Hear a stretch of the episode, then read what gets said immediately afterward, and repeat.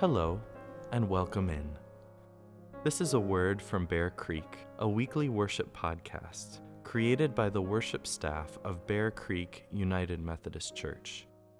This week, Pastor Brooke will be sharing his sermon on reconciliation, inclusion, and forgiveness. Please join us in this space every week for a new offering of welcome from our corner of the universe.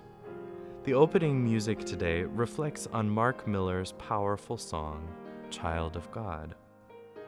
The words of this song begin like this No matter what people say, say or think about you, you are a child of God.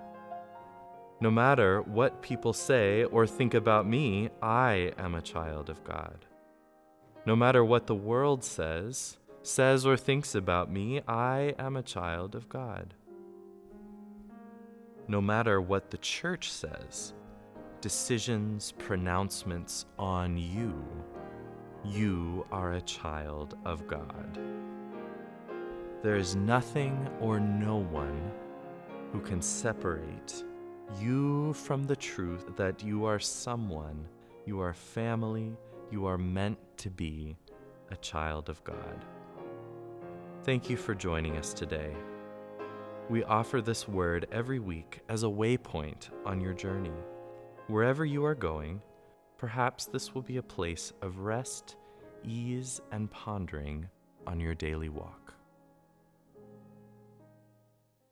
Our scripture passage this morning comes from the book of Acts, the Acts of the Apostles, the eighth chapter starting with the 25th verse, and it's the story of the Ethiopian eunuch and his encounter with Philip, one of the disciples. Hear these words, and may they enter your heart. After Peter and John had finished bearing witness and speaking the word of the Lord, they returned to Jerusalem, announcing the good news to many Samaritan villages. And an angel of the Lord spoke to Philip. Get up and go south, he said. Go to the desert road that runs down from Jerusalem to Gaza. So he got up and went. Lo and behold, there was an Ethiopian eunuch, a court official of the Candace, the queen of Ethiopia, who was in charge of her whole treasure, treasury. He had come to Jerusalem to worship and was on his way back home. And he was sitting in his chariot and reading the prophet Isaiah. Go up and join his chariot, said the Spirit to Philip. So Philip ran up and heard him reading the prophet Isaiah. Do you understand what you're reading? he asked. How can I, he replied, unless someone gives me some help? So he invited Philip to get up and sit beside him. The biblical passage he was reading was from Isaiah, and it was this one He was led like a sheep to the slaughter, and as a lamb is silent before its shears, so he does not open his mouth. In his humiliation, judgment was taken away from him. Who can explain his generation? For his life was taken away from the earth. Tell me, said the eunuch to Philip, who is the prophet talking about, himself or someone else? Then Philip took a deep breath and started from this biblical passage, told him the good news about Jesus. As they were going along the road, they came to some water. Look, said the eunuch, Here's some water. What's to stop me from being baptized? So he gave orders for the chariot to stop, and both of them went down into the water, Philip and the eunuch together, and he baptized him.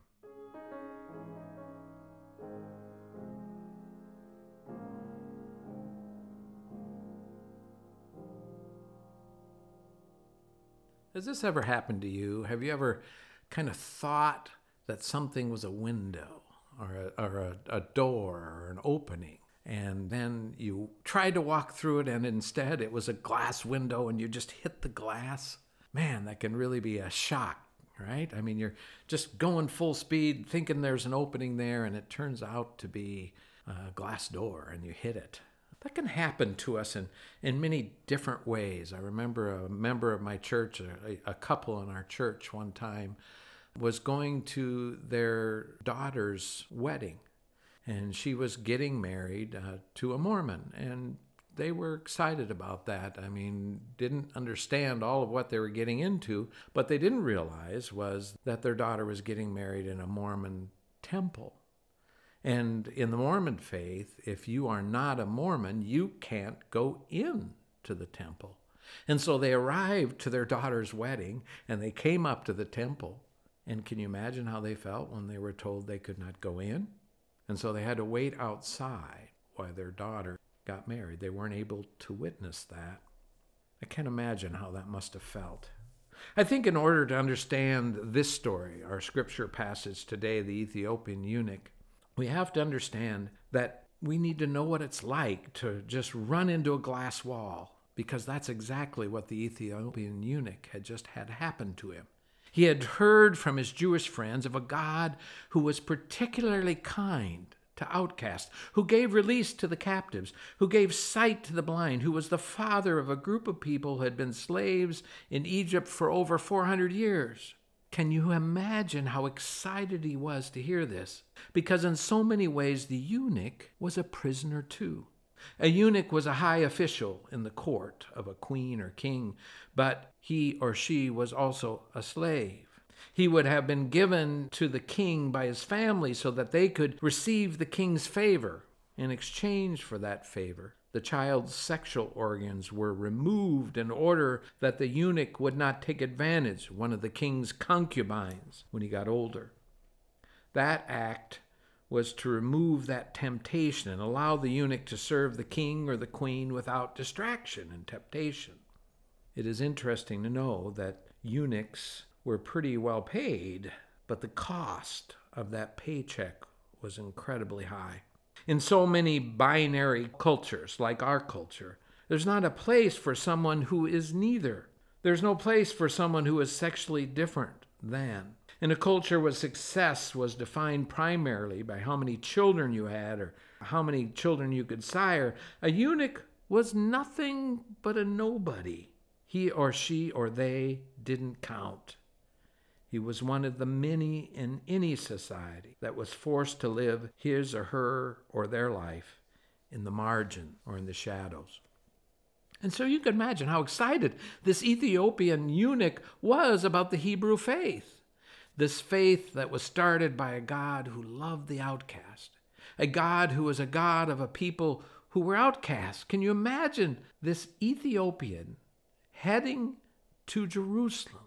to the temple where God resided in his chariot, ready to travel on this pilgrimage to a place where people finally got who he was, a person filled with hope by passages in the Hebrew scriptures like Isaiah 56, 3 through 6. Let me read this to you.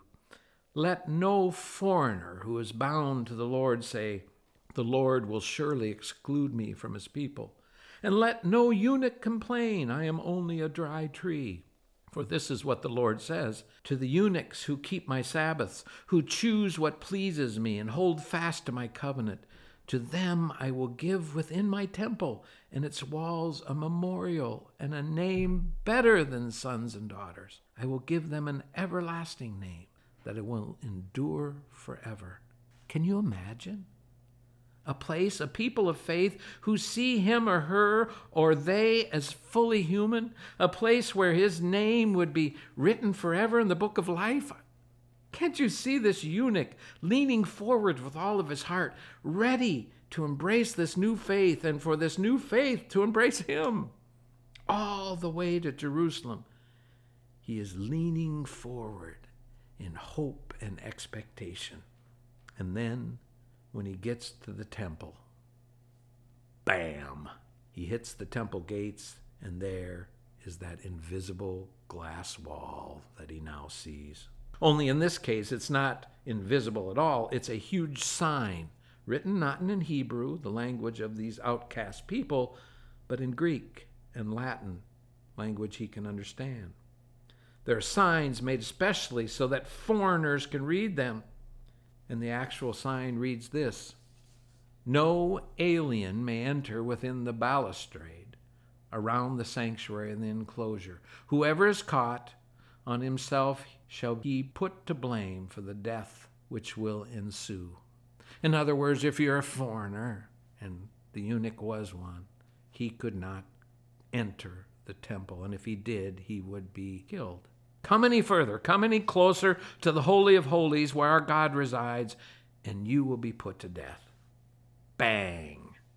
Just like that, the Ethiopian eunuch hits another glass wall. Just like that, Lucy pulls another football away from Charlie Brown. Just like that, another carrot of hope dangled out to the outcasts of this world is pulled just when they thought they had a chance to belong. And so the Ethiopian eunuch hangs his head, climbs into his chariot, and heads back to Ethiopia. But on his way back, he stops on the side of the road and gets out his scrolls of scripture and begins to read again from the scroll of Isaiah. Could it be that he lands on that same passage the 53rd chapter? Let no foreigner who is bound to the Lord say, The Lord will surely exclude me from his people. And let no eunuch complain, I am only a dry tree. For this is what the Lord says to the eunuchs who keep my Sabbath, who choose what pleases me and holds fast in my covenant. To them I will give within my temple and its walls a memorial and a name better than sons and daughters. I will give them an everlasting name that will endure forever. Could it be that Tears were streaming down his cheek as he read these precious words of hope. And then he hears the good news from Philip, comes and gets beside him and walks beside him and teaches him that he's not alone, that there is a faith that embraces him.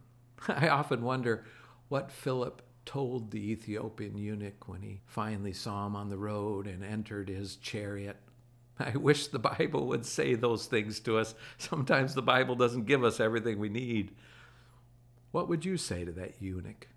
What scripture passages might you quote? What parts of the Bible, what parts of Jesus' story might you tell? I imagine in my heart that one of the stories that Philip might have told was that when Jesus died and was crucified on the cross, that that curtain there at the temple was ripped in two. And that symbolically, what that means is that everyone has an opportunity to come to God. God is being unleashed out into the world through Jesus Christ, and you are included. What I love about this story is that the eunuch hears that good news and then says, Look, over there, there's water. Can I be baptized too? And I think is what he's saying is, hey, I heard what the Jewish faith was saying at that time that I could come to the temple and, and I could be a part, but then I got there and the doors closed. Are you truly going to do what you say? Baptize me. Prove it. And Philip does. We live in a very binary world today. And there are people in our midst and outside of who we are who are neither male nor female, who don't identify that way. Can you imagine what living in our binary world must be like for many of them? How difficult it must be, how confusing, how fearful the world must be. And then add to that the Christian organizations like Focus on the Family, pounding them over and over again with what we call clobber passages, passages that have been used by these organizations to dehumanize and demonize the LGBTQ plus community. No wonder they, they won't come to church. Would you? I mean, the outer world, when they think of Christianity, what do they see? Too many times they see this exclusionary faith that is more about judging than it is accepting. We here at Bear Creek want to do better. We want to be a different people. We want to be the embrace of Christ into the world. And we want to embrace every single human being we can, no matter their sexual orientation, no matter if they identify themselves as male or female or other so, how can we do this? How can we be different here at Bear Creek? One of the best things I think we can do is we call ourselves to be people of prevenient grace. We go before people, we prepare a way for them. So if, if one comes, we can be prepared to welcome them with grace. So many of us find ourselves sometimes kind of dumbfounded and we don't know what to say when we meet somebody who is not binary like we are. In order to prepare for that moment, we need to read. We need to read ahead of that moment. A great book I'm reading right now is called Transforming by Austin Hartke, a fantastic book to help me understand what it's like to be a non binary person and to understand what it's like to be a transgendered female or a transgendered male. So it's helped me understand. I don't always get the language right, I stumble yet today, but it, it's helped me begin the process. We need to do that ahead of time. I encourage you to read that book. We also could take a look and start working on a response to those clobber passages. We ought to have a, a list of biblical passages just as long or longer that counter those passages that are used so often to bash people who are different than we are. We ought to know the Bible well enough and to know our theology well enough to say that not all Christians believe like that, are judgmental like that. We ought to be able to say, we're not like that. We believe that being a transgender human being is a gift, not a sin. And we need to find scripture passages that help us to say that. We also need to continue to put our grace not on the inside, but on the outside of who we are. We can't just wave our inclusive flag inside the building. We need to put it outside so that people know they will be welcome when they come here and they won't get the door slammed on them. And we also need to prepare our families to be safe harbors. The suicide rate for people who are non binary and struggling with their sexuality is, is just through the roof. And one of the reasons for that is often families, the initial family that they live in, the immediate family, rejects them. And that would be hard for anybody. We need to prepare our families to be safe harbors. And I think the last thing, and probably one of the most powerful things I've ever done, um, I was at a march one time for human rights, and I was speaking after that march to a group of LGBTQ plus folk in the Dakotas. And I was a pastor, and I got up in front of them, and with all of my heart, I apologized for the church. I said, I'm a pastor of a church, and I'm an inclusive person, but too often I have let my church and my denomination be exclusionary, and I've been silent in that. And I apologized to them for that. And you would not believe the walls that came down. We call ourselves reconciling people, and one of the best things we can do to help reconcile people to us who we've hurt is to apologize. We can do better, folks. And we at Bear Creek United Methodist Church are dedicated to doing that. Help be a part of this. Can you become a part of our inclusion effort? And can you become better human beings by understanding those who are different than we are? I hope so. And all the people said, Amen.